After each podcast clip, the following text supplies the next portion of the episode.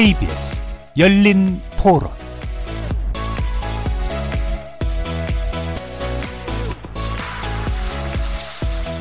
안녕하십니까. KBS 열린 토론 정준희입니다. 아, 우리나라 경제가 난리죠 뭐. 뭐 물가부터 시작해가지고 오르지 않는 건 없고 또 뭐 장사뿐이 아니라 뭐 전반적으로 다 회사는 더 어렵고 저도 지금 직장 생활을 해가면서 이렇게 어려웠던 경우가 처음인 것 같아요. 더 나빠지면 나빠졌지 뭐 좋아질 리가 있겠습니까? 아마 올라가지 않을까 싶어요. 정부가 나름대로는 잘 하고 있고 전반적으로 정책의 방향이 좀 착실하게 잘 그렇게 진행되고 있는 것 같아요.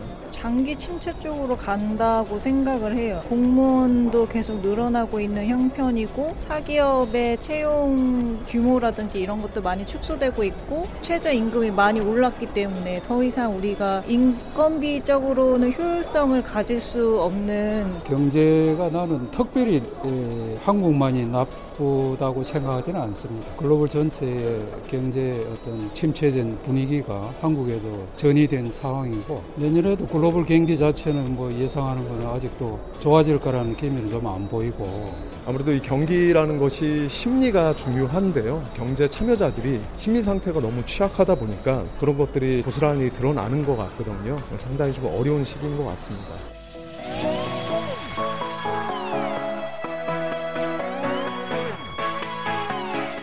거리에서 만나본 시민들의 의견 어떻게들 들어보셨습니까? 오늘 토론 주제는 바로 경제 위기론 대 경기 바닥론 진단과 대책입니다. 미중 무역 전쟁으로 촉발된 세계 경제 위기 속에서 우리 경제의 현재를 진단하고 미래를 전망해 줄 주요 경제 지표가 그리 좋지는 못합니다. 정부 전망치인 경제 성장률 2% 선이 달성도 불투명해진 그런 조건인데요. 한국 경제 상황에 대한 전문가들의 견해는 좀 갈립니다. 바닥을 다지고 회복 국면에 진입할 거라는 전망도 있는 반면에 침체를 지나서 위기 상황으로 악화되고 있다라는 그런 진단도 엇갈리고 있습니다. 해서 오늘 KBS 열린 토론에서는 경제 위기론 대 경기 바닥론 진단과 대책이라는 주제로 글로벌 경기 침체, 디플레이션 우려, 투자 부진 등의 악재에 직면해 있는 한국 경제 상황에 대해 세 분의 경제 전문가를 모시고 집중 토론해 보겠습니다. KBS 열린 토론은 여러분들과 함께 만듭니다. 청취자들도 토론에 참여하실 수 있는 방법 안내해 드리겠습니다.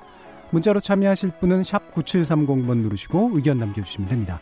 단문은 50원, 장문은 100원에 정보 이용료가 붙습니다. KBS 모바일 콩, 트위터 계정 KBS 오픈을 통해서도 무료로 참여하실 수 있습니다. 청취자 여러분이 KBS 열린 토론의 주인공입니다. 청취자 여러분의 열띤 참여 부탁드립니다. KBS 열린 토론 지금부터 출발하겠습니다. 살아 있습니다. 토론이 살아 있습니다. 살아있는 토론, KBS 열린 토론. 토론은 라디오가 진짜입니다. 진짜 토론, KBS 열린 토론. 자, 그럼 오늘 함께 해주실 세 분의 경제 전문가 소개하겠습니다.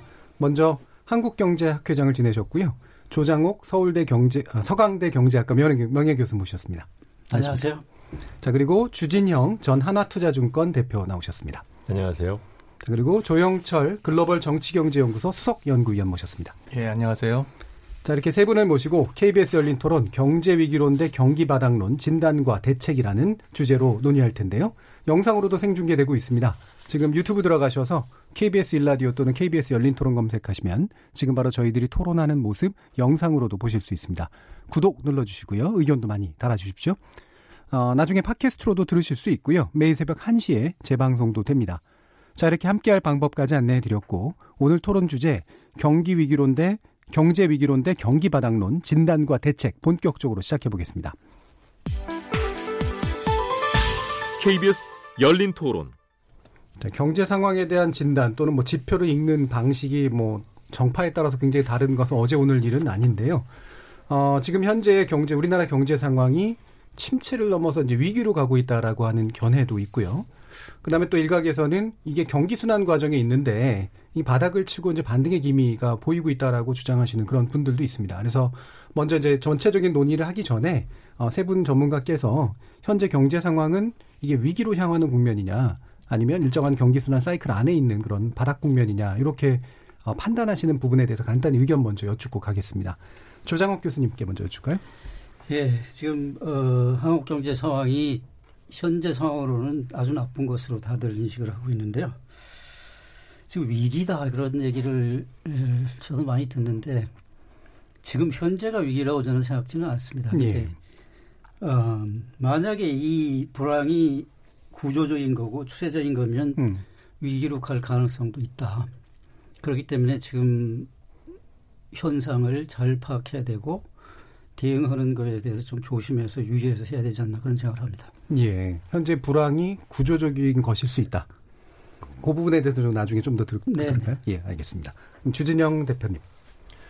네, 저도 위기라고 이제 보통 말할 때 우선 뭐 고리타분한 얘기인지 모르지만 그 뜻을 먼저 정리를 하고 예. 얘기하는 게 좋은데 일반적으로 위기라고 하면 이제 두 가지로 쓰이죠. 하나는 어 자칫하면 급락할 수 음. 직전에 있는 경우를 이제 위기라고 하거나 아니면 이대로 가면은 나쁘다라는 뜻으로 하는 위기. 예.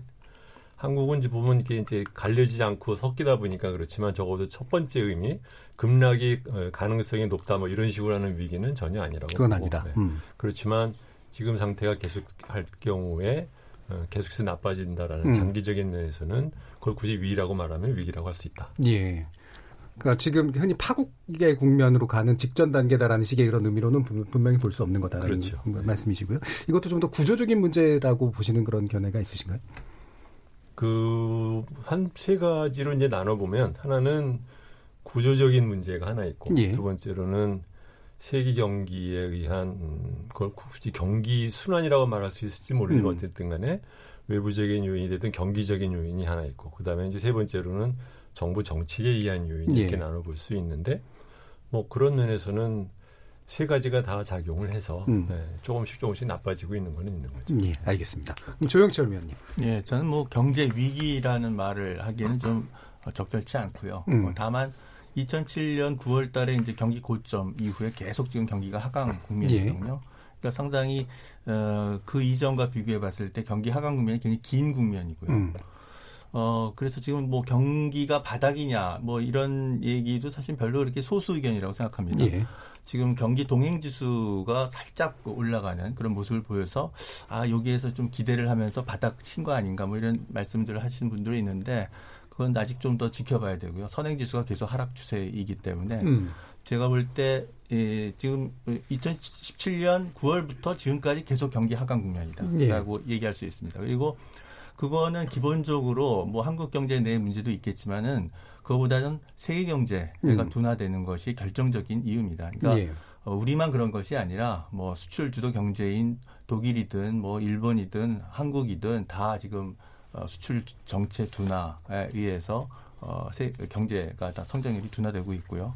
이것이 다 기본적인 어, 이유다. 그래서 어, OECD나 IMF 이코노미스트들 얘기들을 들어보면은 2008년 글로벌 금융위기만큼 심각한 상황은 아니지, 아니지만 음. 그러나 유럽 재정 위기 때보다는 훨씬 더 2020년이 경제 상태가 안 좋을 것이다. 이런 것이 이제 일반적인 견해인 것 같습니다. 그래서 세계 경제가 유럽 재정 위기 때보다는 어, 더 나쁘고 그러나 2008년 글로벌 금융위기 때보다는 그래도 조금 더 나은 그 정도 상태로 상당히 심각한 국면으로 가고 있고 따라서 세계 수출 시장이 2020년에 좋지 않은 국면으로 갈 거고요. 수출 의존적인 한국 경제는 가장 큰 타격을 받을 수밖에 없을 것이다. 또 거기다가 아, 우리가 어, 긴밀한 관계를 갖고 있는 중국과 일본의 뭐 small deal이라고 해서 조금 좋아졌다고 하지만 어쨌든 어, 긴장 관계가 있고요. 한일 관계도 계속 지금 좋지 않은 관계이기 때문에 특히 한국이 타격을 많이 받고 있다. 이렇게 예. 말씀드릴 수가 있겠습니다. 음. 마찬가지로 현재 우리 상황이 안 좋은 상황으로 가고 있는 분면 네. 특히나 하락 국면이 굉장히 오래 지속되고 있다는 점에서는 기본적으로 동일하게 보시는 것 같고요.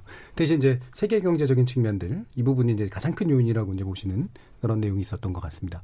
간단하게 좀 들어봤고요. 그러면 자 사실 이제 이 논란을 하게 된 데는 지금 이호승 청와대 경제수석의 이제 기자브리핑 발언이 이제 많이 보도되면서 또 나왔는데 지금 우리 경제는 선방하고 있다.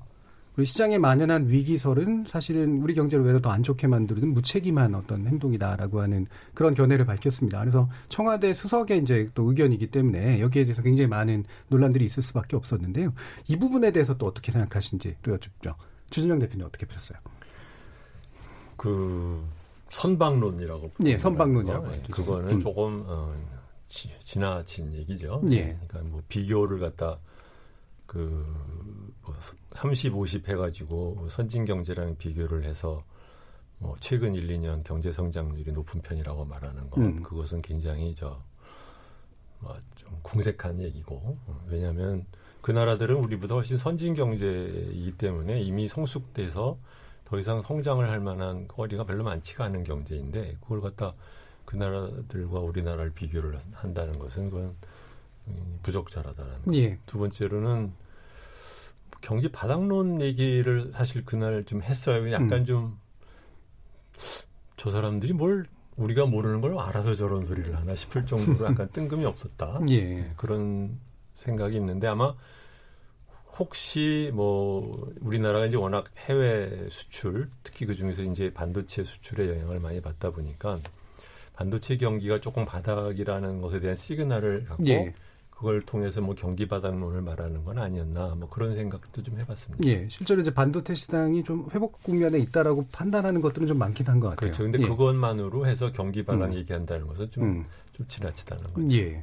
이 선방론에 대한 좀 비판적인 입장이시잖아요. 우리 조영철 위원님은 어떠신가요? 네, 이제 그 선방을 어떻게 해석할 것이냐에 예. 따라서 이제 그 다, 달라질 수가 있겠는데요. 그러니까 아, 경제수석께서 이제 얘기하는 의미는 뭐 이렇게 해석할 수도 있다고 봐요. 그러니까 경제 위기 뭐 이런 얘기들을 하시는 분 주장하시는 분들이 있으니까 네. 그런 상황은 아니다. 음. 그리고 어, 성장률로 비교했을 때 어, 지금 준영 대표께서 말씀하셨듯이 뭐 독일이나 이런 나라는 아무래도 잠재 성장률이 낮으니까 당연히 실제 성장률이 우리가 그것도 높을 수밖에 없는 거고요. 그런 비교는 그런 직접적 비교는 좀 부적절하다고 생각합니다. 그런데 예.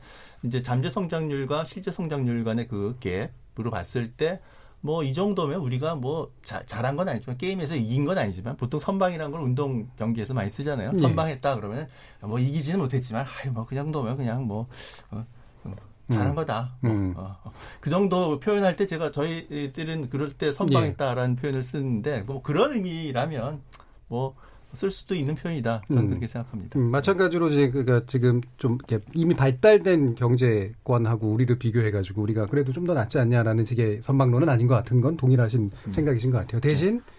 이렇게 위기가 자꾸 이제 강조가 되면서 우리가 너무나 못하고 있는 상황에 대해서는 이제 반론을 펴는 네. 정도의 견해라고 보시는 건데 이 부분도 조정 교수님 다른 생각 있으신가요? 청와대 경제수석이 나와가지고 위기다 그러면 큰일이죠. 큰일이죠. 예. 어, 그거는 있을 수 없는 일이고요. 예. 나와서 뭐 경제가 그나마 잘 어느 정도 가, 돌아간다라고 얘기하는 거는 당연히 경제수석이 해야 될 얘기입니다. 그 예. 뭐 어, 달리 트집 잡을 이유는 없고요. 다만 지금 아까 초, 초에 이 구조적인 문제면 이게 더 어려워진다는 말씀을 드렸는데 여러 가지 대비한다는 얘기를 좀 많이 했으면 좋았지 않겠나. 예.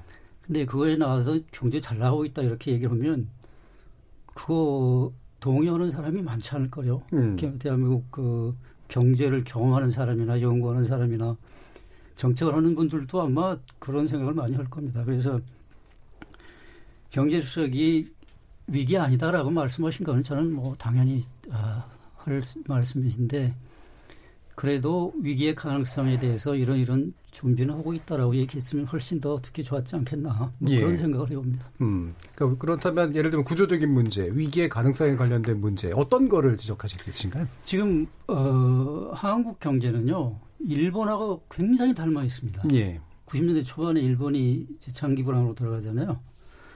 그래서 저는 그걸 염려하는 거죠. 구조적이라는 얘기가 바로 그 얘기인데 지금 단기적으로 경기 변동에 의해서 그런 사이클에 의해서 일어나는 일이면 뭐 크게 걱정 안 해도 저는 된다고 봅니다. 근데 예.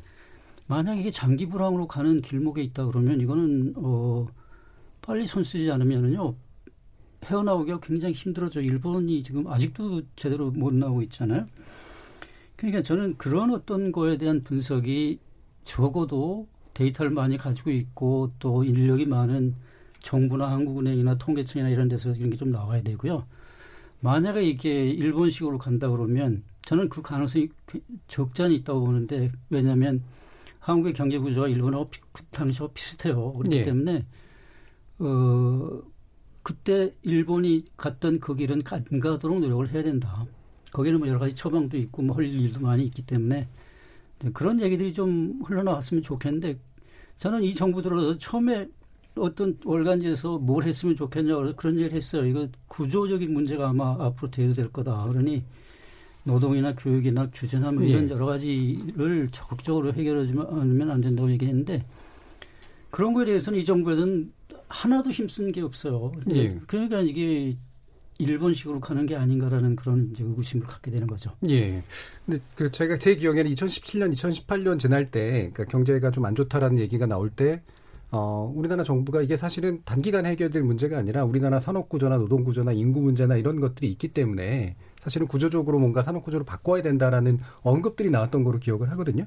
근데 올해는 이제 경기 순환에 관련된 이야기가 좀 더 많이 나오는데 어떻게 보세요, 조 대표님?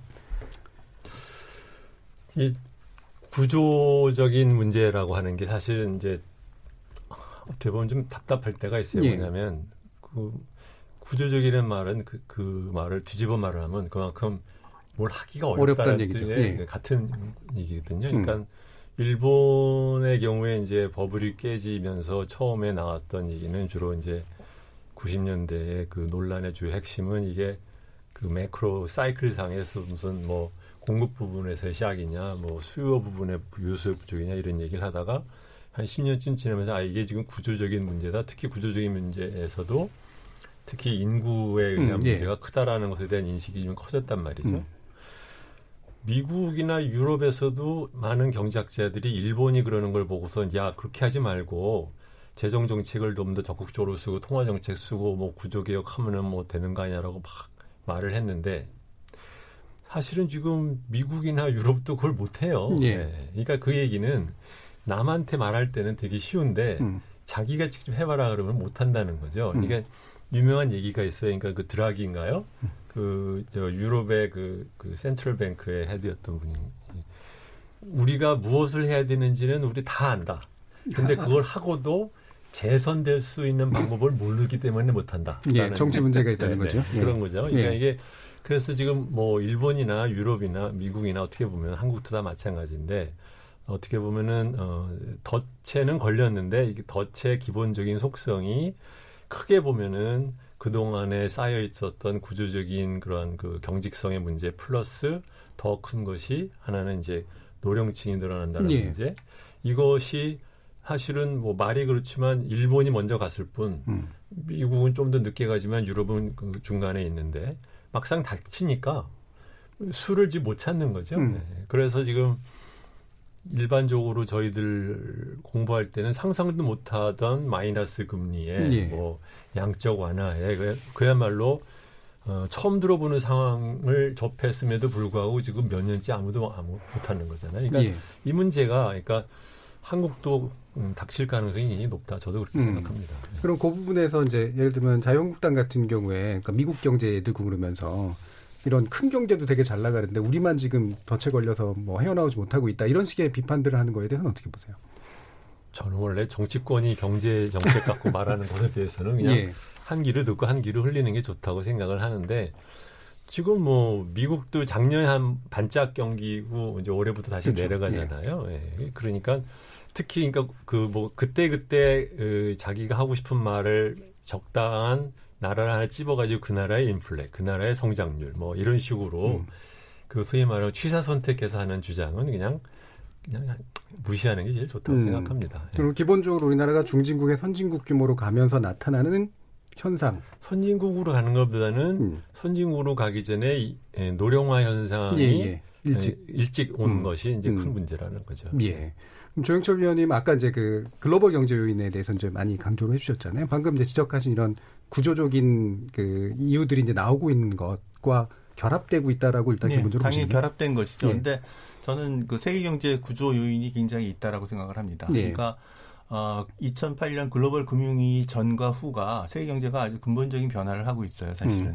그래서 세계 GDP 대비 세계 교역량 이 비율을 보면 이 1960년부터 계속해서 증가 추세였습니다. 그 얘기는 뭐냐면은 소위 말해서 자유무역주의에 의한 세계 교역이 세계 경제를 끌고 왔었다라는 것을 의미하는 거예요. 근데 2008년 글로벌 금융위기 이후에 세계 GDP 대비 세계 교역량이 사실상 감소 추세로 이 추세가 확 바뀝니다. 네. 그래서 이 추세의 영향에 의해서 2011년 이후 거의 모든 나라의 수출이 사실상 정체 상태에 빠집니다. 우리나라도 어, 명목 수출 액수를 그 그래프로 그려보면 쭉 증가하다가 2011년서부터 사실상 정체 상태에 빠져요. 예. 네. 우리나라가 그나마 선방하는 편이고요. 음. 독일이나 일본은 우리보다 조금 더 실적이 안 좋은 편입니다. 그래서 2017년, 2018년에 반도체 특수에서 살짝 증가했던 그 음. 일시적인 현상이고 어, 2019년 이후에 와서 완전히 하락하는 그런 거고요. 그래서 이 수출이 정체되면서 2011년부터 바로 나타나기 시작한 현상이 뭐냐면 제조업 가동률이 쭉 떨어지기 시작합니다. 제조업 가동률이 떨어지니까 당연히 제조업체들의 투자를 어, 줄기 줄기 시작하겠죠. 네. 이게 바로 내수 위축으로 가져왔던 거고요. 박근혜 정부도 이 사실을 잘 알고 있었기 때문에 그 당시에는 그래도 중국인 관광객이 민물듯이 들어와서 소비가 좀 괜찮은 편이었음에도 음. 불구하고 아까 얘기했던 그런 그 어, 내수 위축의 효과가 너무나 심각했기 때문에 돌파구로서 사실은 빚내서 집사라라는 건설 경기 부양 정책에 의해서 건설 투자 증가를 적극적으로 했던 겁니다. 이게 뭐냐면은 수출 정체의 충격을 극복하기 위해서 내수 확대 정책을 나름대로 네. 박근혜 네. 정부도 썼던 겁니다. 근데 음. 가계 부채 급등에 의해서 사실은 지속 불가능한 정책이었던 거죠. 음. 지금 문재인 정부 들어와서도 수출은 정체 상태고요. 2019년 들어와서 수출이 감소하고 있는 거고요. 결국 소비를 증가시키는 그런 소득주 성장 이것도 일종의 내수 확대 정책인 것입니다. 이런 정책을 사실 써왔던 거죠. 이게 결국 근본적으로 2011년 이후 독일이나 일본이나 한국이나 모든 나라들이 지금 수출 정체 상태에 빠져 있고요. 이거를 내수 확대로 극복하려고 하는 정책을 쓰고 있는데 2019년 들어와서는 사실상 수출이 감소하는 추세로 바뀌었기 때문에 소득도 성장 정책 정도의 소비 확대 정책으로는 예. 극복할 수가 없는 그런 음. 상황으로 지금 들어가고 있는 거죠. 그러니까 예. 이, 이런 상황에서는 저는 과감한 어, 확대 재정 정책을 써야 된다. 정말 과감한 확대 재정 정책을 써야 된다고 생각합니다. 음. 2008년 글로벌 금융위기 때 한국이 그때 당시 이명박 정부가 정말 과감한 적자 재정을 감수하는 음. 확장적 재정 정책을 썼고요.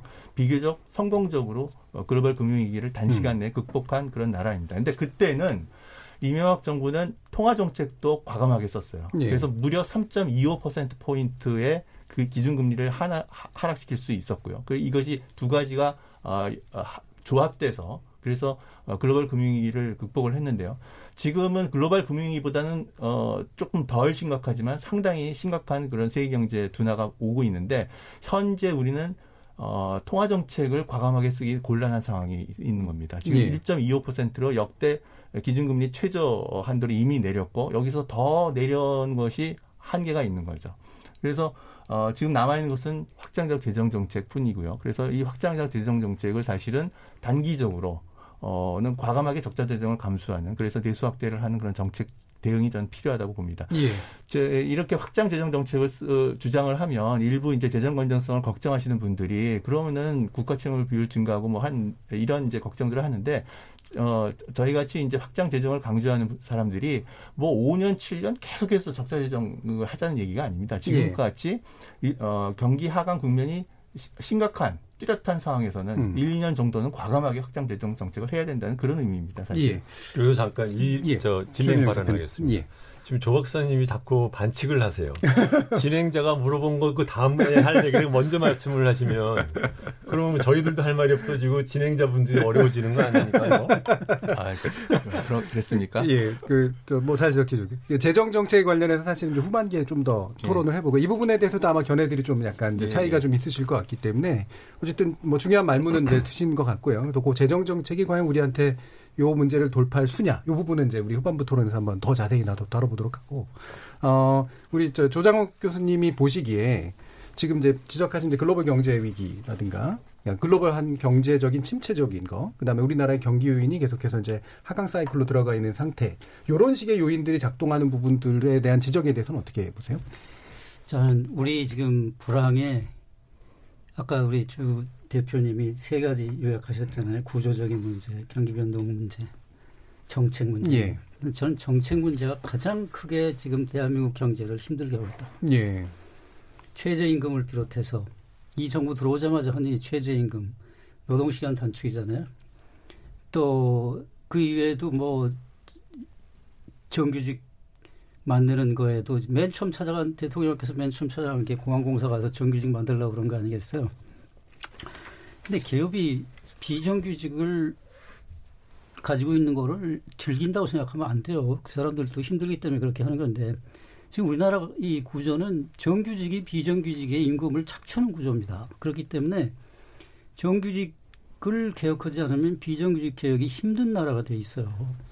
근데 이제 그런 이제 이거 최저임금도 그렇죠. 한꺼번에 16% 이상을 올리고 2년 동안에 29%를 올렸는데 최저임금을 통해서 소득 재분배를 하는 나라는 없습니다. 그거를 무슨 뭐 소득주도 성장이라는 이름으로 소득 재분배를 해서 무슨 뭐 경기를 진작하고 뭐 이런 이제 건데 그런 모든 게 겹쳐가지고 지금 어 글로벌 상황이 안 좋다고 지금 말씀하셨잖아요. 그런 상황에서 정책까지 이렇게 나가니까 지금 대책이 없는 거죠. 그러니까 요 근래 대통령께서 뭐 삼성 가서 뭐 우리 삼성이 어떻고 그런 저는 그거 좋아 보이지 않습니다. 왜냐하면 그동안 삼성을 얼마나 괴롭혔나요?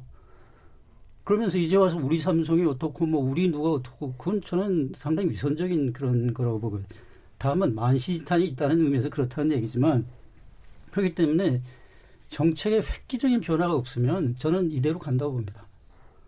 점점 좀 나쁜 상황으로 갈 것이고 지금 이제 정부에서 여러 가지 이제 그 심지어는 토목공사까지 하라고 지금 대통령께서 그런 말씀을 하셨는데 어 이거는 처음에 장하성 실장이 토목공사 회사는 우리 경기 인정 안 한다고 여러 번 그 다짐을 한 거거든요. 그러니까 상황이 그만큼 다급하다는 얘기예요. 우리보다 데이터를 많이 가지고 있으니까 더 많이 보니까 아마 그런 일을 할 겁니다. 근데 지금 와서 보면 그런 정책들이 전혀 이론적인 근거도 없고 소득주도 성장의 실증적인 근거가 어디 있습니까? 와이, 저 ILO에서 나온 그 paper가 하나 있는데 논문이 하나 있는데 그 논문에 이제 임금주도 성장이라는 게 있는데 뒤에 다, 단서가 있어요. 이거는 현 현재 이런 개방화된 정도에서는 되는 게 아니다라고 이제 이미 나와 있고 성장은요 수요 측면을 건드려 가지고 되는 게 아닙니다.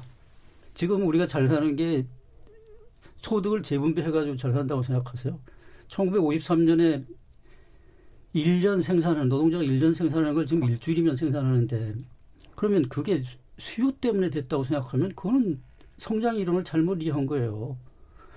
근데 그런 상황에서 정책을 그렇게 밀어붙이니까, 구조적인 게 지금 굉장히 나빠. 우리 고도 성장하는 과정에서 쌓인 구조적인 문제가 선진화돼 있는 거의 선진국에 와 있는 이 상황에서 그 옛날에 고속 성장하던 그 시대의 제도나 규제나 무슨 노동 관행이나 교육이나 이게 그대로 남아 있어요. 그러니까 그걸 고쳐나가는 노력을 해야 되는데 그거는 안 하고 정책적으로 힘들게는 하고. 그럼 제가 잠깐만 정리하고 네네. 가겠습니다. 그러니까 정책, 그러니까 구조 요인이나 경기 요인이 있는 건 맞는데 어, 제일 결정적인 건 정책을 잘못 써서다 일단 저는, 이렇게 저는 얘기하시는 거고 상당히 심각한 예. 영향을 미쳤다고 지금 이제 수요 중심의 어떤 성장 정책을 펼친 건 분명히 실수였다 이제 이렇게 이제 일단 보시는 거니까요 정책 부분에 대한은 사실 후반기에서 또 논의를 할 텐데 요 방금 요 지적에 대해서 간단하게 주 대표님이 어떻게 보시는지만 일단 들어보죠. 저도 전체적인 음. 그 취지에서는 대부분 동의를 합니다. 예. 이제 한 가지 굳이 말씀을 드린다고 하면 그 상대적인 영향에서 그 국내 경제 정책에 의한 영향이 제일 컸다라고 하는 것을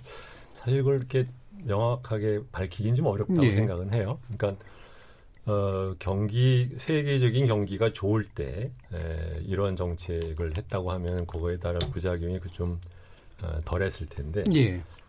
뭐뭐 뭐, 뭐 날자마자 뭐 떨어진다고 음. 그 시작하자마자부터 이제 경기가 세계 경기 나 그리고 한편으로는 또 우리나라가 반도체 경기 좋았던 것에 의해서 그 숨어 있던 거를 좀 깜빡 까먹은 면도 좀 있는 거죠. 그래서 네. 타이밍상 전체적인 사이클을 생각하면서 소득주도 성장이 말이 성장 정책이 어떻게 보면 사회 정책인데 그렇죠. 네. 이 경기가 꺾어지는 그 타임 또는 전체적으로 세계 경제가 침체해 있는 상황에서 이것을 적극적으로 추진하기에는 음. 어, 조금 좀 믹스가 잘못되지 않았나. 그거보다는 아까 조영철 박사님 말씀하셨듯이 차라리 재정 정책이라든가 이런 예. 것을 갖다 경기 순환에 대응하는 정책으로는 도리어 금융이나 재정으로 처리를 했고 사회 정책에 있어서 스피드는 좀 더 조정할 필요가 있지 않았나. 근데 그렇지만 설상 가상인데 그 가상이 설상에 비해서 얼마나 예. 더 깊은 건지는 확실하지는 않다. 왜냐하면 음. 예를 들면 뭐 작년 올해 그렇지만 지금 전체적인 임금 상승률은 경제 전체적으로 그렇게 높지는 않거든요. 그러니까 물론 이게 경제의 그 공급 부분의 샥으로는 어, 작용을 하긴 했었지만 그것이 얼마만큼 그 충격으로 가는지에 대해서는 저도 아직은 조금 좀 불가지론에 가깝다라고 생각합니다. 예, 알겠습니다. 그러니까 지금 정책이 모든 게 잘못되게 만드는 굉장히 중요한 요인이었다라고 보시는 쪽이 이제 좀 더 가깝고요. 지금 이제 주 대표님 같은 경우 그거는 좀 불확실하다. 예, 라는 쪽이신 거는 조영철 위원님은 또 약간 다르신 의견은 있으신가요? 아, 저는 이제 최저임금 정책이 긍정적 그 효과가 있다라고 저는 보는 입장입니다. 예. 그러니까 우리나라가 그동안 GDP 대비 가계소득 비율이 계속 감소하는 추세였고요. 음. 그래서 GDP 대비 가계소비 비율이 감소하는 그런 어, 상황이었습니다. 반면에 어, GDP 대비 기업소득은 OECD 국가 중에서 가장 급속하게 증가한 그런 나라입니다. 그래서 이런 것이 계속되는 것이 바람직하지 않다라고 판단을 하는 그런 상당수의 경제학자들이 있었고요. 예. 그래서 어, 가계소득을 증가시킬 수 있는 그런 적극적인 노력을 해야 된다. 중에 하나가 이제 최저임금이 한 가지 정책 중에 하나였습니다. 하나였습니다, 사실은. 네. 어, 그런데 지금 돌이켜 보니까 2017년 9월 달이 경기 고점이었고 그 이후 계속해서 경기 하강 국면이었는데 지금 어, 지금은 그걸 이제 다 알고 있지만 사실은 그 시점에서 2017년 5월 달에 이제 갑자기 탄핵 국면에서 어, 집권을 한 거 아니겠습니까? 예. 그 당시 상황에서 그거는 사실은 알기가 힘들었어요. 왜냐하면 우리나라의 최고의 경제학자들이 모여 있는 금융통화위원회가 2017년 11월 달에 금리를 인상시켰습니다. 예. 그 얘기는 경제가 괜찮고 좋고 그래서 어, 그, 금, 그, 긴축적인 통화 정책을 과열을 막아야 된다라는 예. 그런 판단을 한 거고요. 그 뒤에도 한 번 또 더 올렸습니다. 예.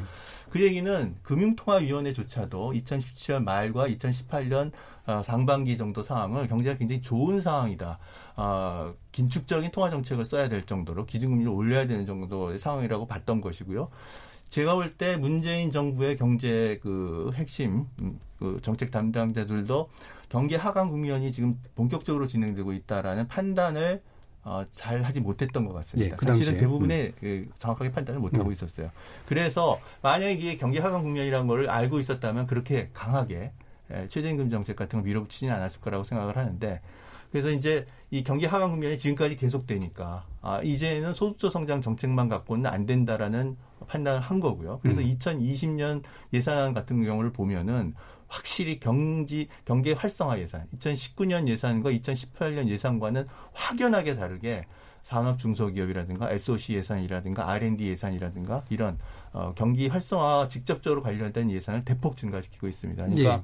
어, 이제, 어, 경기 하강 국면, 불안 국면이 상당히 심각한 국면으로 가고 있고 이것은 방치할 수 없다 라고 하는 그런 판단을 한 것이라고 생각합니다. 그래서 최저임금 정책이 이제 과, 과하게 세게 나갔는데 사실은 그 당시 상황에서는 어, 대부분의 에, 금융통화위원조차도 어, 지금 경기 하강 국면이 본격적으로 진행되고 있다라는 것을 사실은 어, 정확하게 인지한 사람이 그렇게 많지는 않았었다. 예. 어, 이런 말씀을 드리고 싶습니다. 네. 그 관련해서 예, 제가 한두 말씀 드릴게요. 예. 한국은행이 금리 정책을 할 때 이상한 정책을 하는 경우가 가끔 있습니다. 내려야 되는 금리를 올리고 반대의 경우도 있고 지금 말씀하신 그 두 경우가 대표적으로 반대로 간 경우인데요. 한국은행이 뭔 생각을 하는지 모르겠어요. 본인들이 가지고 있는 데이터가 많기 때문에 제가 볼 수 없는 데이터를 보는 것인지 아니면 어떤 철학적인 근거에서 그러는 것인지 그건 잘 모르겠습니다. 그래서 금통위에서 결정하는 것이 어, 경제 상황을 사람들이 보는 관, 일반적인 관점이라고 주장하시면 저는 그거는 수긍할 수가 없고요. 최저임금이 가계 소득을 증가시키는 수단으로 좀 쓸 수 있다고 봅니다. 그렇지만 최저임금을 올릴 때 최저임금 올리면 아무래도 고용이 줄어들겠죠. 장하성 실장은 당시 전혀 관계가 없다고 그랬는데 그거는 경제 원론의 수요 공곡선도 못 쳐다봅니까? 최저임금을 오면 고용이 줄어들고 그러면 이제 최저임금하고 고용하고 곱한 그 값이 어떻게 되느냐를 따져봐야 됩니다. 그게 이제 탄력도라는 거거든요. 보통 우리가 경제 원론에서 얘기하는. 그것도 안 따져보고 온 거예요. 그러니까 오히려 최저임금 가계의 소득이 전체적으로 줄었단 말이에요. 그거는 정책이 아니죠. 이거는 실험이지. 그러니까 최저임금을 가지고 그런 실험을 하면 안 된다는 것이고 예산 문제는 뭐 다음에 또 이제 나오기 때문에 예, 만배가 말씀을 하시죠. 그런데 예. 그 예. 최저임금에 대해서 이제 일반적으로 최저임금을 어, 어, 본격적으로 그 전공하지 않으신 경제학자들이 이제 경제 원론책이라든가 미시경제학책에 그런 이제 예, 서술이 되어 있기 때문에 예. 어, 임금 임금을 올리면 최저 임금을 올리면 결국 비용이 상승하는 요인이고 비용 상승 요인에 의해서 이윤 압박이 되고 그래서 공급이 감소하고 그래서 어, 경기가 어, 악화되는 뭐 이런 이 얘기들이 있긴 있습니다. 그런데 예. 최저임금을 실제로 전공을 하고 있는 그래서 실, 최저임금을 갖고 실증 분석을 하고 있는 그런 연구들을 보면은 최저임금 인상이 반드시 고용 감소로 연결되느냐에 대해서 사실은 다수의 연구들이 어, 고용 감소에 유의한 통계적 영향을 미치지 않는다는 연구들이 굉장히 많습니다. 그런 그래서 연구, 그런 연구가 이거, 있는데요. 아니 그런 연구가 네. 있는 게 아니라 그런 연구가 사실 다수입니다. 음. 아 그런데 물론 불황 상황에서 최저임금을 과도하게 올리면은 어, 부정적인 그런 고용에 감소시키는 그런 영향이 이, 있는 것은 이제 분명하죠. 근데 어, 최저임금을 실제로 연구하는 사람들은 다수는 실증 분석 연구는 사실은 어, 고용에 부정적인 영향을 미치지 않는다. 물론 고용을 증가시키는 건 아니지만 예. 어, 그런 것이 다수의 연구 이, 이 이론이라는 것은 좀 어, 그런 이 실증 분석이 있다는 걸 좀 말씀드리고 싶습니다. 예, 알겠습니다. 어, 약간 이제 그 말씀하시, 아, 뭐 반박하실 거 말씀하시죠. 아니 반박보다도 최저임금 연구하는 장관들이 알란 크루거의 그 뉴저지주 데이터 가지고 그 연구가 있습니다. 거기는 최저임금 올려도 별로 상관이 없다는 거거든요. 두 가지. 하나는 뉴저지는 한국보다는 훨씬 적은 주고요. 그 다음에 미국에서 실, 이 최저임금을 16%뭐 이렇게 올리는 법이 없어요. 근데 그 한 편의 논문만 지금 얘기하시는 건가요? 최저임금과 관련된 실증 분석 논문이 수백 편입니다. 아니요, 수백 편인데 네. 주로 이제 알란 크루거 그 논문을 이제 보놓고 얘기를 하는 건데 결국은 그 샘플에서 나오는 그, 그 최저임금 인상의 그 정도라든지 또 그 대상이 되는 규모라든지 이걸 따져야 되고 또 결과로서 우리나라에서 최저임금 올려서 그러면 최저임금 노동자들의 전체 소득이 올라갔나요? 소득 분배가 나빠졌다는 결과가 여러 번 나왔지 않나요? 그러니까 지금 말씀하시는 거는 그런 결과가 있는지 모르지만 우리나라에서는 지금 안 맞는 거예요. 예, 알겠습니다. 어, 지금 한 가지 더 짚고 넘어가죠. 지금 우리나라 경제 상황에서 가장 큰 또 문제로 지적되고 있는 게 디플레이션 우려입니다. 어, 실제로 이제 마이너스로 아까도 언급하셨지만 물가가 이제 마이너스로 전환되는 그런 경험까지 하고 있는데요. 이 디플레이션 우려가 현실화될 가능성이 높다고 보시는지 이 부분에 대해서 주, 주진영 대표님 어떻게 보십니까? 저는 없다고 생각은 합니다. 예. 지금, 지금 우선 디플레이션이라고 말하는 것 자체가 지나치게 성급하고요. 물론 음. 이제 그렇게 말해야 뭐 사, 기자들도 찾아오고 뭐 음. 눈에 띄는지는 모르지만 굉장히 저 지나치게 정치화된 발언에 음. 가깝고 예. 예, 디플레이션이라는 것은 이제 물가가 한 번 내려가는 것에 그치는 게 아니라 그 내려가는 것이 예, 계속해서 지속이 되고 플러스 그것이 사람들이 물가에 대한 기대 심리에도 영향을 줘서 예. 기대 그 물가 상승률부터가 영향을 받을 때 이제 얘기를 하는 것인데 그런 거를 얘기하기에는 음. 어, 우리는 너무 너무 멀다. 음. 두 번째로는 우리나라 CPI의 사실 저는 옛날부터 좀 문제가 있다고 생각을 하는 게 소비자 물가 지수 네. 말씀하신 건 예. 지금 우리나라 물가 지수가 조금 좀 이상한 게 있어요. 뭐냐면 그 주거 비용이 예, 그 물가 지수에서 차지하는 비중이 굉장히 낮습니다. 음. 제가 알기로는 한 9.5%그 정도밖에 안 되는데 그 그거는 주로 그 다른 사람 집에 빌려 들어가서 사는 비용만 얘기를 하고 자가 비용이 반영이 안 돼 있거든요. 다른 나라들은 물가 계산을 할 때 그 자가 비용을 감안을 합니다. 예. 그래서 만약에 집값이 오르면 그것이 물가에도 음. 반영이 되는데 제가 알기로는 미국의 경우에는 그게 소비자 물가 지수 한 25%를 차지해요. 굉장히 큰 미, 어, 무게죠. 일본은 그게 15% 정도로 합니다. 음. 근데 한국은 지금 그 9.몇 퍼센트로 갖다 놓은 거예요. 근데 지금 그러니까 말하자면 사람들이 느끼는 체감이랑 다른 것이 분명히 집값이 오르고 뭐 렌트 올라오고 뭐 이런다는데 아니 어떻게 물가가 무슨 이런 식으로 네. 하는 거냐. 그러니까 물가 자체에도 조금 문제가 있다. 뭐 그런 생각이 들고 그래서 어, 디플레이션 얘기를 하는 것은 그것은 막 그냥 망둥이가 뛰어 음. 날뛰는 소리다. 그렇게 예. 생각합니다. 소비자 물가 지수가 그냥 단지 이제 마이너스에 가까 그러니까 제로로 넘어간다라고 하는 것 말고도 디플레이션의 징후랄까 이렇게 볼 수 있는 또 다른 어떤 것들은 없나요?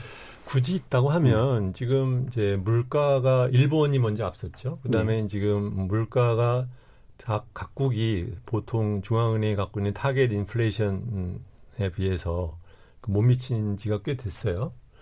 어, 근데 그것을 어떻게 좀 해결하려고 뭐 양적 완화니 뭐 네가티브 금리 뭐 그러니까 자, 그 네가티브 금리니 뭐 이런 것도 했는데도 물가가 꿈쩍을 안 한단 말이죠. 그러니까 그런 면에서는 전 세계적으로 물가 상승률이 전체적으로 레벨이 수준이 내려가는 그런 동조 현상은 분명히 있고 우리 네. 역시 네. 거기서부터 자유롭지는 않을 거다 그렇게 음. 생각합니다. 알겠습니다. 조장 교수님 아까 이제 우리나라 경제가 꼭 일본을 쫓아간다라고 하셨는데 지금 일본의 20년 장기 침체가 이제 디플레이션의 결과라고 볼 수 있는 건가요? 어, 일본의 장기 침체에 대한 이론은 두 가지가 있습니다. 네. 하나는 80년대 후반에 큰 버블이 있었어요. 그 거품 경제. 네. 그러니까 일본의 그 도시 부동산 가격 지수가 3배가 올라가거든요. 5년 동안에. 네. 그다음에 니케이도 3배 올라갑니다. 그리고 90년 들어서 한 2, 3년 사이에 원위치를 해요. 3배가 떨어지는 거죠, 원위치. 그러니까 이제 이 일본도 금융기관이 우리나라처럼 담보대출하는 나라이기 때문에 담보가치가 올라갔을 때 빌려준 게 담보가치가 떨어지니까 금융기관이 부실화된다는 거죠. 네. 그래서 이제 대출이 줄어들고 그래서 투자가 줄고 그래서 장기 불황이 왔다는 게 첫 번째 이론입니다. 네. 그런데 두 번째 이론을 주장하는 사람들의 주장은 뭐냐면 일본이 그런 사정이긴 하지만 기업이 돈을 못 빌려서 투자를 못, 못 하지는 않았다는 거예요. 신용 경색이 있지는 않았다는 거거든요. 예. 그럼 뭐냐? 그랬더니 이 사람들을 보는 건 실물입니다. 실물. 일본의 90년대에 자본 그 생산성이 굉장히 낮게 나타납니다. 그 왜 그러냐? 이 사람들이 주장한 뭐냐면 일본이 토요 휴무제를 들여오는 것이 87년 8년부터 시작해서 90년대 초반에 완성을 하고요. 고령화, 그 다음에 공휴일도 많이 들여옵니다. 그러니까 노동량이 줄어든 거죠. 예. 노동량이 줄어들면 자본 생산성이 떨어집니다. 왜냐하면 기계 설치해놨는데 돌릴 사람이 없으면 기계 그 생산성이 떨어질 수밖에 없는 거거든요. 그러니까 투자가 줄어들고 투자가 줄어드니까 자본이 줄어드니까 노동 생산성이 또 떨어집니다. 왜? 좋은 기계 가지고 돌려야 되는데 좋은 기계가 없으면 노동 생산성이 떨어지겠죠. 그러니까 이런 악순환이 이제 들어갔다는 거죠. 그게 두 번째 실물 가설인데 예.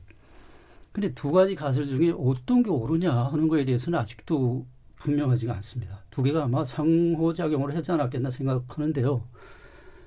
저희도 그런 면에서는 조심해야 된다 그런 생각을 하고요. 예. 그런 실물적인 측면, 즉 우리 이 최저임금도 있었지만 노동시간 단축은 저는 굉장히 나쁜 거라고 봅니다. 왜냐하면 이 사람들 일본의 그 90년대 초반에 그 실물 가설 하는 사람들은 노동량이 줄어가지고 자본 시장이 떨어졌다고 보는 거잖아요. 예. 우리도 노동량을 줄이면 기계 돌릴 사람이 없어지면 어떻게 됩니까? 기계 생산성이 떨어지니까 투자하겠어요? 투자를 안 하게 되고 반대로 투자 안 하면 기계가 없으니까 좋은 기계가 없으니까 노동 생산성이 떨어지고 그런 악순환에 들어갈 수 있다는 거죠. 근데 그런 그 가능성을 생각도 안 하고 토의도 안 하고 그냥 노동 시간을 줄여버렸단 말이에요.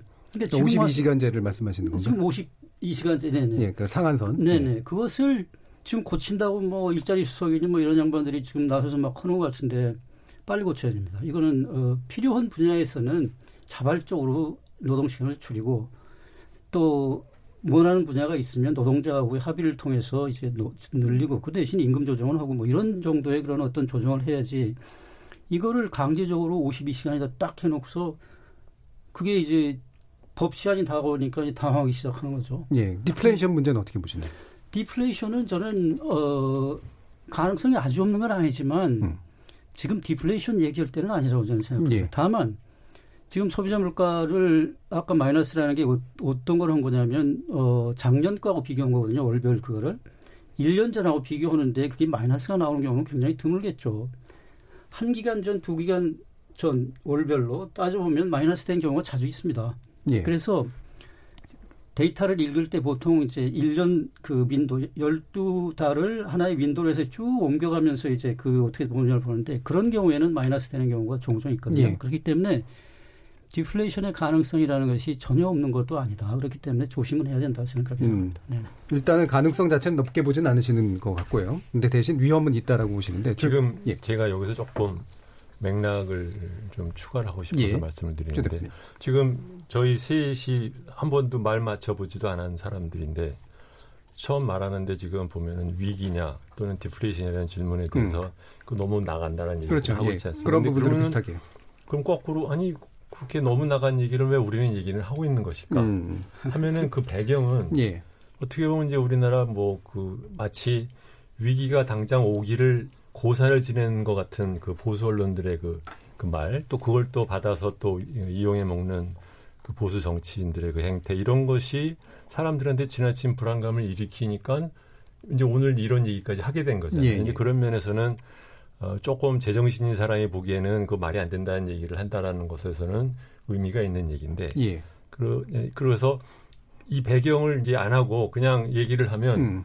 뭐 디플레이션도 아니고 리세션도 아니라는데 왜 사람이 모여가지고 저 얘기를 하나 예. 할지도 모르겠어요. 예.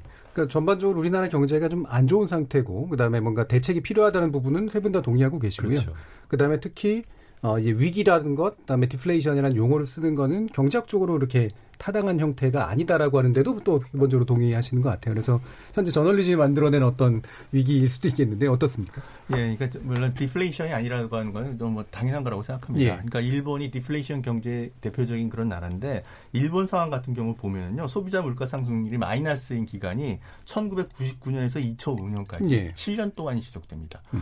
또한 번 2009년부터 2012년까지 마이너스 소비자 물가 상승률이 또 한 5년 동안 지속됩니다. 이 정도 되면 아 이건 디플레이션 경제다. 디플레이션 경제가 심각하다. 이렇게 얘기할 수가 있는데 우리 같은 경우에는 신선 식품 가격 그, 그것 때문에 지금 한 몇 달 정도 이렇게 하락한 거거든요. 그러니까 뭐 사과 배 사실 이번 추석 때 보면 굉장히 쌌어요. 근데 이거는 뭐 다시 금방 회복할 것이라는 것은 누구나 다 알고 있는 사실이고요. 근데 그럼에도 불구하고 신선식품 지수라든가 에너지 가격 같은 걸 제외한 근원 물가라고 하는데 이것이 장기적으로 계속 하락 추세인 것은 분명합니다. 예. 그래서 어, 근원 물가 지수로 비교를 했을 때 소위 말해서 어, 디플레이션의 우려를 굉장히 하고 있는 그런 유럽 연합 국가들 예. 그리고 일본과 비교했을 때 큰 차이가 나지 않습니다. 음. 그래서 이런 장기적인 어, 물가 하락 상황 마이너스는 아니지만 이거에 음. 대해서는 상당히 이 추세가 지속된다면 이건 별로 좋은 지, 어, 음. 지표는 아니다. 예. 그리고 예. 이런 거에 대해서 최근에 KDI 그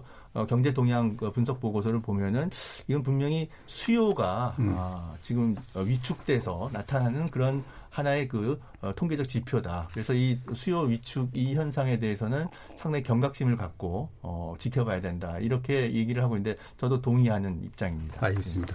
그리고 지금, 예. 아까 그 조 교수님께서 그 한국은행 금리 올린 것에 대해서 비판적으로 예. 얘기를 하셨는데 저도 전적으로 동의합니다. 음. 근데 제가 굳이 하나 좀 더 말씀드린다고 하면 제가 알기로는 한국은행이 어떻게 보면 정부가 할 일을 안 하는 바람에 에, 대신한 면이 있어요. 무슨 뜻이냐?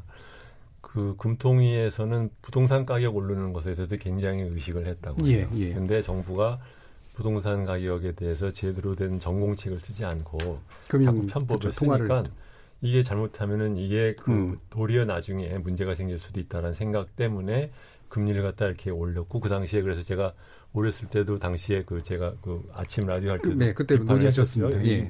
말도 안 되는 짓을 한다 저 사람들 예.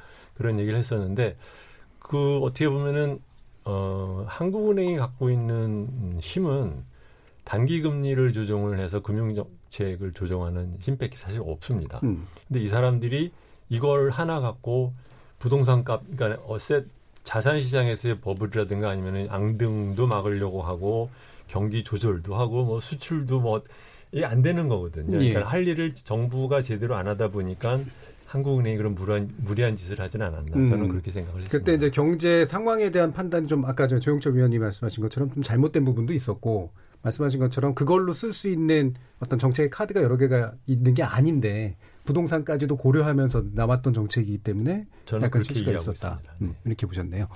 예, 지금 경제 위기론, 경제 경기 바닥론 이 두 가지를 놓고 이제 지금 대립되고 있는 의견에 대해서 의견 나누고 있는데요. 어, 위기는 아닌 것 같다. 하지만 바닥을 쳤는지는 모르겠다라는 측면에서는 비슷한 견해를 가지고 있는 것 같습니다. 대신 이제 이 문제가 어디서 나온 것인지 그리고 어떻게 정책적으로 해결하는 해야 되는 것인지에 대해서는 또 세 분의 의견이 일부 갈리고 있는 부분들이 있는 것 같은데요. 이에 대해서는 후반부 토론에서 어, 더 나눠보도록 하겠습니다. 여러분께서는 KBS 열린 토론과 함께하고 계십니다.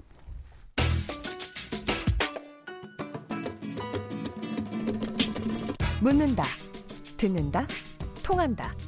KBS 열린 토론. 듣고 계신 청취자 여러분, 감사드립니다. 들으면서 답답한 부분은 없으신가요? 궁금한 점은요? 그렇다면 함께 토론에 참여하시죠. 유료 문자 9730을 이용하시면 됩니다. 단문은 50원, 장문은 100원의 정보 이용료가 있습니다. 스마트폰 어플리케이션 KBS 모바일 콩을 통해서도 무료로 참여하실 수 있습니다. KBS 열린 토론은 언제나 열려 있습니다. 듣고 계신 KBS 열린 토론은 매일 밤 1시에 재방송됩니다. 자, 그럼 지금부터 정치자들이 보내주신 의견 들어보고 가죠. 정의진 문자 캐스터. 네, 안녕하십니까. 문자캐스터 정의진입니다. 청취자 여러분이 보내주신 문자 소개해드리겠습니다. 먼저 콩 아이디 9968님. 언제까지 소규모 자영업자들만 인건비 때문에 힘들어야 할까요? 취업률은 올랐다 하는데 일할 사람은 없고 정부는 일 안 해도 되는 정책만 만들고 있으니 갑갑합니다. 최저임금제를 너무 무리하게 진행했다고 봅니다. 국회의원 및 정부 정책 담당자분들 부디 퇴직 후 본인들이 만든 정책으로 장사 꼭 해보시기 바랍니다. 유튜브로 의견 주신 이창섭 청취자분. 문제는 내수경제인데 내수경제는 대기업 밀어주기, 감세 등 지난 10년 보수 정권들의 책임이 큽니다. 이런 오래된 문제를 문재인 정부 2년 반 만에 어떻게 살리라는 건지 가슴이 답답하네요. 콩 아이디 큰선비님. 솔직히 우리나라가 경제 위기 아닌 때가 있었는지요. 30년에서 40년 전부터 늘 경제 위기라고 얘기해 왔던 것 같습니다. 이렇게 위기론으로 모는 쪽은 야당 쪽 아닐까요? 콩 아이디 ms정59님. 경제가 안 좋다 안 좋다 하는데 책상 머리에선 다 알 수 없다고 봅니다. 국민들이 체감하는 경제는 그야말로 폭망입니다. 정치인들은 경제가 어떻게 되든 말든 본인들 밥그릇 싸움 하느라 경제는 안중에도 없잖아요. 여야 공이 똑같습니다. 라고 보내주셨네요. 네, KBS 열린 토론. 지금 방송을 듣고 계신 청취자 모두가 시민 농객입니다. 청취자 여러분들의 날카로운 시선과 의견 기다립니다. 지금까지 문자캐스터 정의진이었습니다.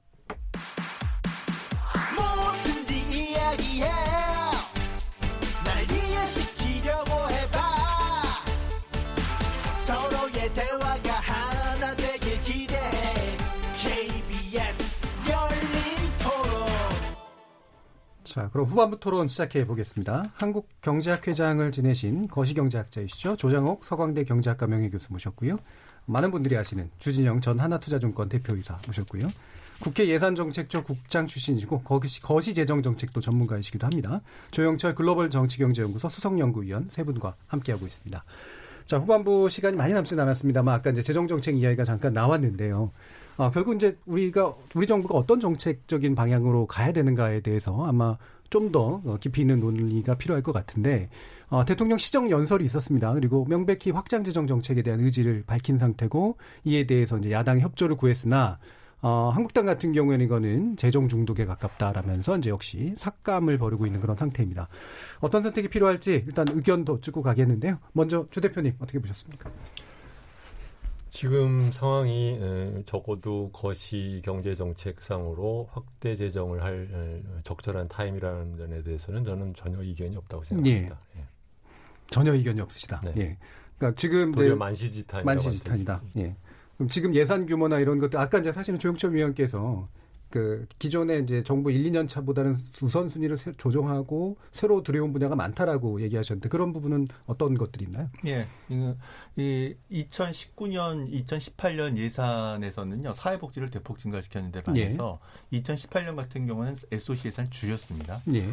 2019년에도 산업 중소기업이라든가 R&D 예산이라든가 SOC 예산을 아주 미세하게 증가시켰어요. 아마 2% 3% 정도. 그에 반해서 사회복지는 뭐 10몇 퍼센트 이렇게 증가시켰는데요. 어, 이번 2020년에는 산업 중소기업, 에너지 뭐 이런 쪽 예산, 그 다음에 R&D 예산, SOC 예산 이런 걸 대폭 증가시켰습니다. 산업 중소기업 이점 거의 뭐 20%막 이렇게 예, 증가시켰으니까 확실히 2020년 예산은 2019년과 비교해서 경제 활성화 이쪽 예산을 아주 강한 정책적 의지를 담아서 어, 증가시켰다. 그래서 경제 활성화를 확실하게 시키겠다라는 그런 그 어, 예산 편성이었다라고 음. 얘기할 수가 있습니다. 음. 근데 이, 이제 어, 이거는 그만큼 이제 세계 경제 둔화에 의한 수출 그 어, 둔화 감소 어, 상황이 굉장히 심각하다라고 보고 음. 있는 것이고요. 또 한 가지는 통화 정책이 지금 한국은행이 기준금리를 인하했지만 지금 인하해서 1.25%입니다. 예. 1.25%가 우리나라 기준금리 제일 최저 수준입니다. 그래서 여기서 더 내리면 이제 1%로 내려가는 건 한 번도 해보지 않았던 거 예. 가는 겁니다. 그러니까 통화 정책의 그 완화적 통화 정책의 그 폭이 굉장히 좁아요. 그러니까 2008년 글로벌 금융위기 때 이명박 정부가 재정 정책도 썼지만은 어, 통화 정책도 썼거든요. 무려 3.25% 포인트를 팍팍팍 계속 연속해서 하락시켰고요. 어, 박근혜 정부 때도 1.25% 초이노믹스 해가지고 한 다섯 번 차례 인리해서 이렇게 근데 그 정도 인하하면 통화 정책의 효과가 경제 활성화 효과가 있죠. 투자 증가 효과가. 예. 그런데 지금 현재의 상황에서는 이미 1.25%로 내렸는데 뭐 더 내려봐야 뭐 한계가 있는 거죠. 그래서 통화 정책에 의한 거시 경제 경기 부양 효과라고 하는 것을 기대할 수 있는 그런 상황이 아니고요. 그러니까 결국 남아 있는 거는 재정 정책인 거고요. 그러니까 재정 정책은 어, 강력하게 예, 경기 대응적인 재정 정책을 쓸 수밖에 없는. 그래서 이번에 뭐 수포 예산이라고 하는데 2년 연속 그 9% 이상의 예, 예산안을 이제 국회에 제출한 것 같습니다. 예, 단지 예산이 많아진 것이 중요한 것뿐만이 아니라 그 안에 구성 요소가 예. 확장 재정이 이제 산업 쪽의 어떤 활성화에 예, 예. 경제 활성에 좀 어, 초점을 맞추고 있다라는 점, 예. 이 부분이 중요하다고 보셨네요. 예, 조장학 교수님은 확장재정 정책 자체에 대해서 이렇게 기본적으로 어떤 입장이신가요? 아까 이제 약간 부정적인 부분도 많이 말씀하셨던 것 같은데. 어, 지금 상황에서 확장 재정 정책을 반대하기는 어렵죠. 예. 왜냐하면 상황이 상황이기 때문에. 근데 올해 이제 9월 달인가요? 그 8월 달인가요? 실업률이 0.9%가 내렸다고 발표가 났어요. 그거는 굉장한 변화가 있다는 얘기거든요. 실업률 1%는요, 경제 성장률 3%하고 맞는 겁니다. 근데 실업률 1% 가까이가 내렸는데 경제 성장률이 달라졌다는 얘기 못 들으시죠? 네. 뭐 때문에 그러느냐. 일자리가 40만 개가 늘었는데 38만 개가 노인들 일자리라고 발표가 났어요. 음. 30, 40대는 줄었고 30대 조금 늘었고 뭐 20대 중에서도 뭐 늘, 하여튼 그런 제 거거든요. 그러니까 재정 정책 자체를 저는 반대하는 입장은 아니고요. 예. 두 가지입니다. 하나는 돈을 쓸 때 제대로 쓰라는 겁니다. 이거 저 노인들 일자리를 마련하는 걸 내가 나쁘다고 얘기하는 게 아니라 음. 보다 성장 지향적이고 미래를 보는 정책을 해야지 노인들한테 20몇만 원씩 드리면서 아침에 쓰레기 줍는 일을 40몇만 명을 늘렸다는 게 무슨 정권의 자랑이 됩니까? 지금 경제 활성화 정책 부분이 이제 많이 들어가 있다라는 네네네. 부분은 어떻게 보세요? 그러니까 예. 그러니까 제 말씀 예. 그 얘기인데 예. 확장 편성을 하는 것 예산을 저는 그거 반대하고 싶지 않습니다. 그렇지만 그 내용이 중요하다는 조금 전에 말씀하신 R&D라든지 SOC라든지 이거 이거 굉장히 중요한 부분이잖아요. 이렇기 때문에 그런 걸 하고 그리고 우리나라의 그 재정 승수라는 게요. 지금 여기 계신 분들이 얼마로 생각하는지 모르지만 일이 안 됩니다. 0.6 정도 된다고 보면 효과가 그렇게 않다는 네, 네, 네. 말씀이죠. 네. 1조 하면 6천억 정도 늘어나는 네. 건데 아마 지금은 더 낮아지지 않았겠나 그런 생각을 해요. 근데 아까 이제 우리 조 박사님 말씀하셨는데 재정 정책은요 크게 해야 되는 겁니다. 찌시락짜시락 하면은요 일본 장 나요. 일본 장. 일본이 90년대 초반에 국가 부채 비율이 그렇게 높지 않았습니다. 3, 40%. 지금 230%, 50%까지 갔다 좀 내려왔거든요. 230%로. 예. 그 불황 사이에 계속해서 확장 재정 정책을 했어요. 근데 그거를 몰아서 한 게 아니고 조금씩 조금씩 한 거죠. 그러니까 이제 효과는 별로 안 나타나고 그냥 이 적자만 쌓이는 거죠. 예. 근데 230%의 GDP 230%의 돈을 하루아침에 풀었다. 그러면 일본이 저런 식으로 있었을까요? 아닐, 아닐 거라고요. 그러니까 헐려면 화끈하게 하고 말리면 말라는 얘기예요. 왜냐하면 네. 만약에 그렇게 하지 않으면은 우리 국가 부채만 드러나고 효과는 없고 별로 뭐 이거 뭐 했는지 모르게 되는 거기 때문에 그리고요 재정 정책의 그 교훈을 가장 많이 보여주는 게 2차 대전입니다. 네. 30년대 불황에서 미국이 30년 후반까지 실업률이 15%였어요. 뉴질 정책을 해결한 게 아닙니다. 2차 대전을 통해서 재정 지출을 엄청나게 했거든요. 네. 그러니까 5년 사이에 미국의 GDP가 1인당 GDP가 두 배로 늘어나요. 실업률이 15, 6% 되던 게 2%로 떨어져요. 이거 하려면 그렇게 해야 되는 겁니다. 아니면 그냥 건전성만 유지하고 이 시크릿카링을 하고 구조조정하고 이래서 이제 해 나가는 수밖에 없는 건데요. 저는 이 513조도 저는 이런 식으로 해가지고는 지금의 불황 타개하는 게 쉽지 않을 거다라고 예. 생각하고 있습니다. 이게 2차 대전은 사실은 전쟁 상황이라는 특수한 점이 좀 있어서 맞습니다. 예, 뭐 맞습니다. 당연히 그럴 텐데 그러면 이제 우리 GDP 대비 이제 국가 부채 비율을 현재 막 예전에 심리적 마진으로 40%나 뭐 이런 얘기까지 했는데 그걸 확실하게 깨서까지도 지금부터 훨씬 커져야 된다 이렇게 보시는 건가요? 음, 그 대신 이제 저런 게 있어야죠. 지금 정부에서 세수가 작년 재작년 꽤 괜찮게 예. 거쳤잖아요. 그러면 그거를 빚 가운데 썼어야 돼요. 그래야 이럴 때 이제 어려울 때 확 쓸 수가 있는 거죠. 그러면 세수가 많이 들어올 때 많이 들어오는 대로 안 들어올 때는 적자 보면서 쓴다 그러면 나빠질 수밖에 없는 거죠. 그러니까 그런 어떤 정책의 금도라는 게 있어야 된다고 저는 생각하고요. 그게 시장에서 일반적으로 아 그럴 듯하게 하는구나라고 생각이 되도록 해야 된다고 저는 생각하고 있습니다. 음, 작년에도 그게 확장 재정 정책을 일부 쓰기 위해서 사실은 그 세수를 쓴 부분이 있는 건 아닌가요? 그러니까 음. 그제 얘기 말씀이 그 얘기인데. 근데 이걸 써가지고 효과가 있겠냐를 그러니까 생각해. 그게 양이 적어서 이제 문제다라는 말씀이신 거죠? 차라리 예. 그럴 때는 안 쓰고 모았다가 한꺼번에 하라는 저- 예, 그- 예. 그런 말씀. 네, 지금- 그거는 2016년, 예. 2017년, 2018년 말씀하신 대로 초과 세수가 대규모로 발생했고요. 그래서 그 초과 세수를 갖고 사실 어, 국가 채무를 사실 많이 갚았습니다. 예, 예. 그래서 국가 채무 비율이 원래는 증가해야 되는데 국가 채무 비율이 사실 거의 증가 증가하지 않고 그냥 그대로 있는 상태를 유지할 수 있었던 이유가 초과 세수를 어, 예상을 못했던 거죠. 세수 음. 발생한 걸 결국 이제 국가 채무를 갚았기 때문에 그런 겁니다. 예. 그럼 지금 이제 조영 교수님도 지적하시는 부분, 그러니까 쓰려면 많이 써야 된다. 예. 그 다음에 SOC 예산 사실은 이제 이 부분은 지금 정부가 그렇게까지 긍정적이지 않았던 것들을 좀 늘려갖고 R&D도 좀 늘리고 있는 건데 이런 방향에 대해서 주정 대표님 어떻게 보시나요? 어, 아까 말씀드렸듯이 이제 만시지탄이라는 부분이 예. 있어요. 근데 그러니까 재정 정책 지금 아마 아까 조 교수님 말씀하실 때 이제 이번 정권의 커다란 경제 정책의 실책으로서 소득주도 성장을 추진했던 거를 얘기를 하셨는데 저는 그거 못지않게 크게 잘못했던 거지 재정 정책을 이리 끌 찔끔 저리 찔끔 애매모호하게 엉거주춤하게 이렇게 보낸 것도 굉장히 큰 영향을 있었다고 생각을 하거든요. 그런 면에서 만약에 재정 정책의 필요성의 인식이 공감대가 있다고 하면 예. 좀더 과감하게 했어야 되고 음. 그것을 안 한 것 때문에 실기한 면이 있고 지금 역시 사실은 약 그냥 엉거주춤한 면에서는 큰 차이가 없다 음. 그런 생각을 합니다. 두 번째로는 어 근데 이제 문제는 이런 것 같아요. 소위 말하면 예, 정권 내에도 그렇고 정부 행정부 안에서도 균형재정론자들이 워낙 득세하다 그렇죠. 보니까 자기네들 안에서도 이제 박자가 안 맞는 면이 하나 있고 두 번째로는 어, 확, 그 획기적인 재정 정책을 쓰기 위해서는 어느 정도 미리 무엇에 쓸 건지에 대한 자기들끼리의 그 프로그램이 좀 준비가 되어 있는 게 있어야 돼요. 그러니까, 예.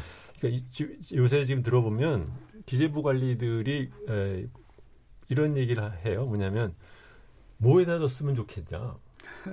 음. 근데 이게 소위 말하면 자기네들이 과거에 사- 생각하던 사고 방식의 연장으로 자꾸 찾아보니까 아이디어가 그러니까 없다는 거죠. 네, 이리 음. 찔끔 저리 찔끔밖에 안 나오는 거예요. 이제 근본적으로 획기적으로 바꿀 생각을 하고 대담하게 갔어야 되는데 음. 그럴 만한 상상력이라든가 아니면 대담성을 갖지 못한 사람들한테 우리나라의 재정 정책을 맡기다 보니까 지금처럼 같은 상황이 온 거 아니냐 저는 예. 그렇게 생각을 합니다. 그래서 음. 그 획기적인 재정 정책이라지만 그거 역시 어, 나름 생각하고 생각이 있는 사람들이 하는 거지 예, 지금 같- 현 당국자들 모아놓고는 건 어렵지 예. 않을까 네, 그런 생각입니다. 조영철 위원님은 네, 제가 이제 소수자 성장 정책이 잘못됐다고 얘기했던 것이 아니고요. 어, 소수자 성장 정책은 저는 맞, 맞는 정책이었다고 생각을 합니다. 다만 2018년이 아까 얘기했듯이 2017년 9월 달부터 경기 고점 이후 계속 경기 하, 하강 예. 국면이었거든요. 그런데 한국은행이 통화정 기준금리를 올리는 긴축 정책을 했었고요. 예. 2018년에 25.4조 원의 어마어마한 규모의 초과 세수가 발생했습니다. 음. 25.4조 원이면 GDP의 1.4%입니다. GDP의 1.4%의 세금을 국민들로부터 더 거둔 거예요. 그러니까 예. 국민들의 가처분 국민소득이 1.4%가 줄은 거죠. 근데 예. 그걸 쓰지 않고 금고 안에 놔뒀다가 국가 채무 갖고 뭐 그런 거에 쓴 겁니다. 그러니까 엄청난 긴축을 한 거예요. 2018년에. 예. 그러면서 최저임금을 인상하고 그런 정책을 한 이것이 상당히 잘못된 것이었다라는 음, 겁니다. 결합이 잘못됐다는 최저임금을 거죠. 그렇게 예. 강하게 쓸 거면은 사실은 강력하게 확장적인 재정 정책을 쓰고 했어야 되고 최소한 경기 하강 국면에서 어, 초과세수 긴축 재정을 했어는 안 됐었는 건데 음. 사실은 통화 정책, 재정 정책 다 2018년에 긴축을 가버린 거죠. 예. 이것이 사실은 굉장히 어, 어, 정책적으로 실수를 한 것이었고 지금 이제 돌이켜 보니까 어, 경기 순환 지수 이렇게 쭉 보니까 완전히 경기 하강 국면에서 긴축을 하는 그런 어, 잘못을 한 것이었고요. 지금 조 교수님이 굉장히 중요한 지적을 했다고 생각을 합니다. 그러니까 일본이 에, 재정 적자가 계속 지속되고요. 거의 뭐 20, 30년 동안 지속된 겁니다. 그래서 국가 채무 비율이 증가했는데요. 하나는 찔끔찔끔 해서는 안 된다라고 하는 것. 그 말 굉장히 중요한 말씀이십니다. 또 한 가지는 제대로 써야 됩니다. 그러니까 초기 국면에 이, 이 플라자 합의에 의해서 이제 엔화 가치가 급등하고 그러면서 이제 어, 내수를 확대시켜야겠다는 생각을 해서 어, 내, 수 확대 정책을 써죠. 근데 부동산이 버블이 이제 발생을 하고 그러면서 긴, 그 금리를 올리는 긴축으로 가면서 이제 일본 경제가 이제 추락하기 시작했는데 그래서 내수 어, 경기 부양을 위해서 SOC 투자를 늘리는데 사실은 SOC 투자를 몇백 가구 살지 않는 섬에다가 연육교를 건설하는 등 굉장히 그 비효율적인 SOC 음. 투자를 합니다. 예. 그러니까 이렇게 재정을 그런 데 쓰서는 안 된다라는 거. 음. 그러니까 지금 우리가 직면하고 있는 성장 잠재력을 강화시키기 위한 그런 데 써야 되는 거죠. 지금 우리는 지금 재생에너지라든가 에너지 전환 그리고 생태 전환이라고 하는 굉장히 중대한 기로에 있습니다. 지금 예. CO2 문제라고 하는 것은 뭐그 세계적인 문제 아닙니까? 독일이나 이런 데는 생각보다 굉장히 지금 적극적으로 투자를 지금 진행하고 있는데 예. 재생에너지나 이런 문제에서 우리가 굉장히 뒤처져 있습니다. 음. 이것이 결국은 나중에 국가 경쟁력으로 연결될 것입니다. 예. 그리고 4차 산업이라든가 이런 음. 것에 대한 기반을 달성하기 위한 사실은 4차 산업 같은 것이 지금 민간 기업들이 불확실성 때문에 그 쉽게 투자하기 어려운 거거든요. 예, 어, 예. 어, 실패할 가능성이 높기 때문에 이런 거와 관련돼서 어, 선도적인 그런 음. 그 재정 투자를 지금 해야 되는데 문제는 그걸 어떻게 잘 선별해서 정확한데 에, 재정 예산을 투입할 것이냐 이런 문제가 남아 있습니다. 그래서 어, 조 교수님이 얘기했듯이 할 때는 정말 과감하게 그리고 유효한데 성장 잠재력을 높일 수 있는 그런데 정확하게 예산을 투입해야 된다. 예. 그탈 어, CO2 경제 예. 예 이런 거라든가 예. 제4차 산업혁명이라든가 이렇게 국가가 한꺼번에 예. 큰 투자를 할 수 있는 것들에 예. 이제 주목을 하는 것이 훨씬 낫다. 그리고 또 한 가지 제가 추가시키는 것은 저출산 문제에 대해서 더 예, 이상 방치하지 말고 저출산 문제를 해결하기 위해서 또 과감한 사회 투자가 좀 필요하다고 생각합니다. 왜 출산 파업을 하고 있느냐? 이 문제의 구조적인 그 원인이 무엇인가를 파악해서 젊은이들이 출산 파업에서 어 벗어나서 정말 이제 그 할 수 있는 그런 뭔가 좀 근본적인 그런 처방도 나와야 된다고 생각합니다. 예. 지금 이제 마무리 발언 시간이 거의 안 남아가지고요. 짧게만 30초 주 대표님이 아까 위기론에 대해서 하고 싶으신 말씀 있으시다면.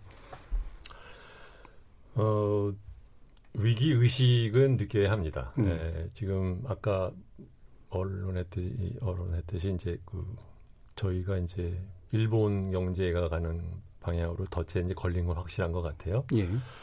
예, 근데 그것을 벗어나는 방법을 보여준 다른 나라는 없습니다. 예, 그렇다고 하면 이제 우리도 같이 끌려가든가 아니면은 뭐 한국민의 창의성을 발휘하든가 해야 된다는 면에서는 비교적 비관적이긴 하지만 예, 해봐야 되는 거죠. 그렇지만 위기 의식은 가져야 된다. 예, 알겠습니다.